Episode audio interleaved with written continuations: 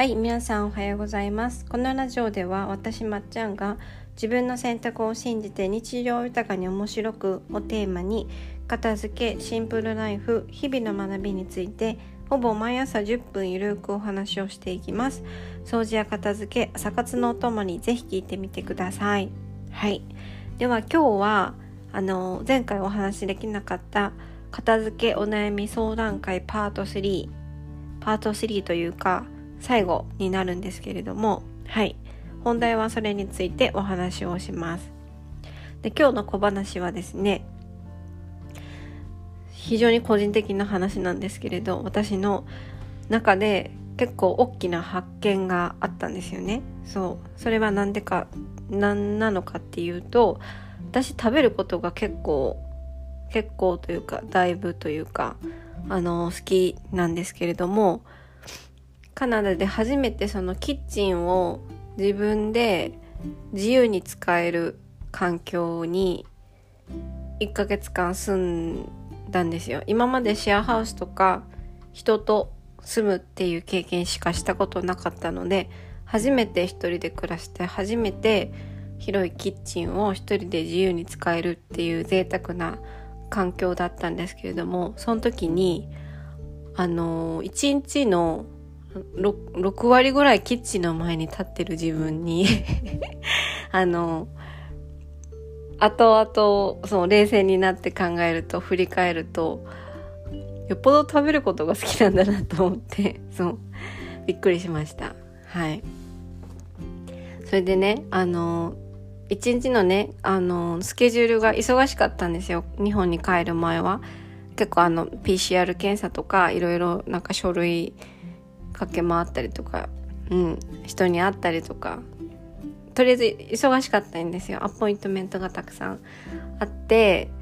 でも何か食べないとぶっ倒れるじゃないですか。そう。でもどうしても適当にご飯を食べるっていうことが自分の中でわからないですけど許せなくってあのちゃんと食べれるまでご飯を食べないっていう選択をしてる自分にあの驚きました。はい。なので一日の中で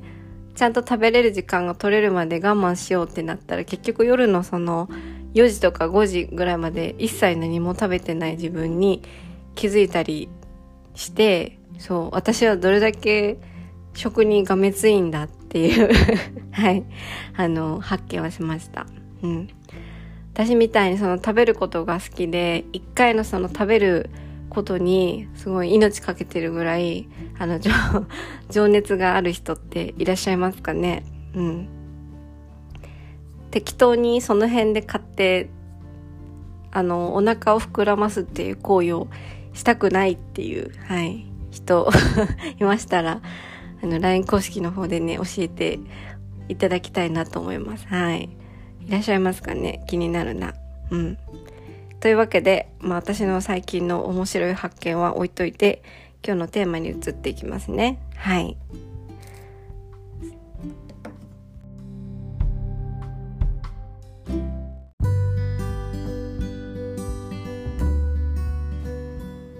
はいというわけで今日のテーマはえー、片付けお悩み相談会パート3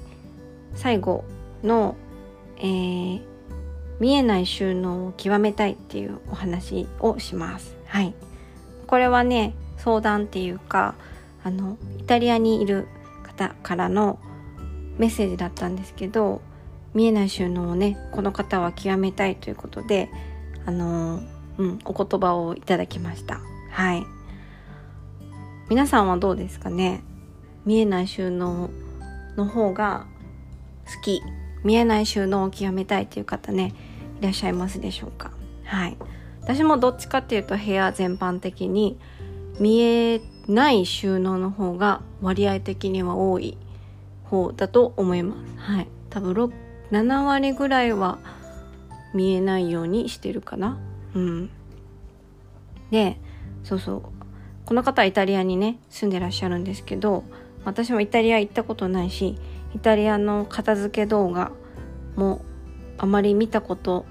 ないですしイタリアのドラマとかも映画もあんまり見たことないんじゃないかなと思うんですよね。そう。だからそのイタリア独特の収納とかイタリアの部屋の作りとか典型的なこう日本でいうね日本は押し入れがあるみたいな。そうそういうなんか典型的な傾向とかあんまりわからないんですけどうん。まあ面白そうですけどね。知りたいですけどね。イタリアの方って美意識が高いので収納も結構見た目をすごい重視してそうなあの予想があるんですけれどもどうなんですかね。はい。そうそれであのちょっと話に戻りますけど収納っていうのはこう大きく分けるとやっぱ見せる収納と見せない見えないようにするっていう収納の2つに分かれるんですけれどもまずこの2つに分かれるっていうことをあの普段ね考えないことの方が多いと思うので、はい、これぜひ覚えておいてください。収納は多分皆さん無意識に自分の中で分けてると思うんですけど見せないようにする収納とあえて見え見せない見えないようにする収納とあえて見せる収納の2つあります。はい、であのそのものとかそのカテゴリーを自分が見せたい。自分に見える状態にしておきたい。人に見える状態にしておきたいのかむしろ見えない状態にしておきたい。普段は目に入らないようにしておきたいのかっていうところでどちらにするのかが決まってくるんですけどこれは何を基準にして決めたらいいかっていうとやっぱりここでもねあの原点に戻るんですけどやっぱりこれも自分のその理想の部屋とか暮らしに戻るんですよ。理想の部屋とか暮らしを基準で考えるんです。はい。ちょっと分かりにくいので例えを伝えますと例えばこう朝起きてあのお部屋の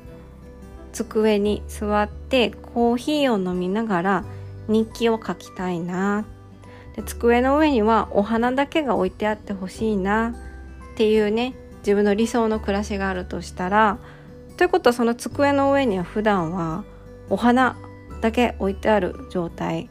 でコーヒーを置いてかつ、えー、日記が書けるようなスペースもあって。ってことはあんま机の上に物はねない方がいいんですよ。ということは机周りの収納っていうのはその方はあの中に入れておくっていうことになりますよね。見せない収納にするか机周りには物の収納をそもそもしないっていう選択肢もあるんですけどこんな感じで自分がそのお部屋のどの場所で何をしたいのかにそうその理想の部屋とか暮らしで、えー、変わってくるんですよ。そうちょっと言葉が詰まっちゃいましたけど。例えばその自分の部屋のリビングの壁に子供が描いた絵が飾ってあるっていうのが理想のお部屋だった場合は絵をしまったりせずに絵を見せない収納でしまうのではなくて見せる収納ですよね。飾るっていうことあえて見せるっていう、うん、対応になるんですよ。そう。でもこれ人によってはね壁にそんな絵を飾っておきたいのが理想の部屋じゃないっていう方もいらっしゃいますのでやっぱりその人の理想がどういった部屋なのかどういった暮らしがしたいのかによって見せる収納なのかあの隠す収納なのか見せたくない収納なのか変わってくるんですよね。そうただ自分がそのカテゴリーとかそのものに対してどっちを求めてるのかっていうのを知る知れたらもうそこで私はうんゴールなんじゃないかなと思います。はい見せる見せない問題は。うん。そしたらその見せる方法を探っていけばいいし見せないんだったら見せないための方法を探っていけばいいんですけどうん。多分割合的には見せたいなって思う収納っていうのはその人にとってときめく度合いが高いものとかすごい好きなもの見てるだけでテンションが上がってくるものっていうものが当てはまる傾向があると思います。はい、例えば私だったら植物とかほうきとかランプとか最近読んでる本ですね。この辺。この辺は収納せずに表に出して堂々と見えるようにしてます。はい。ほうきなんてね特に人によってはてかほとんどの人は隠す人が多いと思うんですけど私はほうきの見た目が好きなのとほうきは見えるところにあったらすぐ掃除ができるですよね。私はほうきは毎日毎朝ほうきで履きたい。そういう理想の暮らしがあるからほうきをしまい込むよりほうきは外に出しておきたい。っていう機能的な面においてもやっぱ見せる外に出しておく収納方法を選びました。はい。でこれは本当にあのレッスンをしていても思うんですけどやっぱり本当に人によって違うんですよね。だからレッスンの相手がこういう収納がしたいなって思ってるのと私がもしその部屋に住んでたらこういう収納がしたいなっていうのは本当に全然違うんですよね。そう。違うしこれは多分家族間でもパートナー間でも違うのでまあ揉め 揉める揉めることのね原因にも時にはなりますけれどもあの見せたいのか見せたくないのかやっぱ人にはそれぞれ結構気づいてないだけでちゃんとした理由があるのでそうあのそこまでねあのもしなんか揉めたりとか喧嘩したりすることあったらそこの理由までねあのお互い話すことができたら折り合いつけれるじゃないかなと思います。はい、これはあの私が結構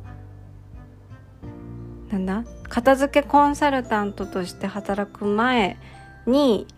友人の片付けをしてた時とか家族の片付けをしてた時とかにどっちかというと私は自分の思い通りにやりたいなっていう願望があったんですよ。自分だったらこうしたいから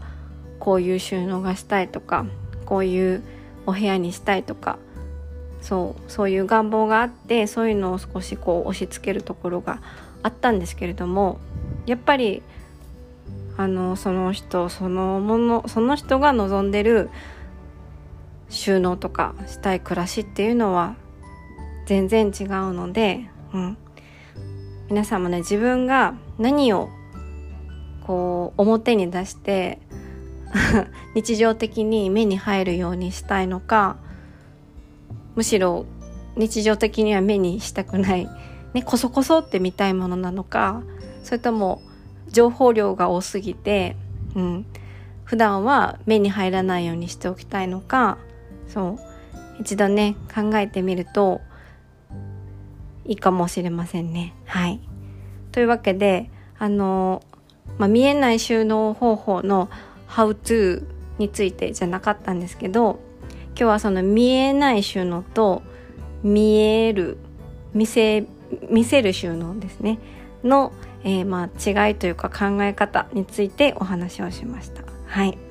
迷ったらいつも原点です。あのなんで片付けをしたかったのか、えー、どんな部屋にどんな暮らしに自分が暮らしをどんな部屋どんな暮らしをしたいのか、うん、いつもここに立ち返ってきますので、はい、そこをね忘れないようにしていただきたいなと思います。はい、というわけで今日はここでここまでで終わります。はい。また次回のポッドキャストでお会いしましょう。皆様良い一日をお過ごしください。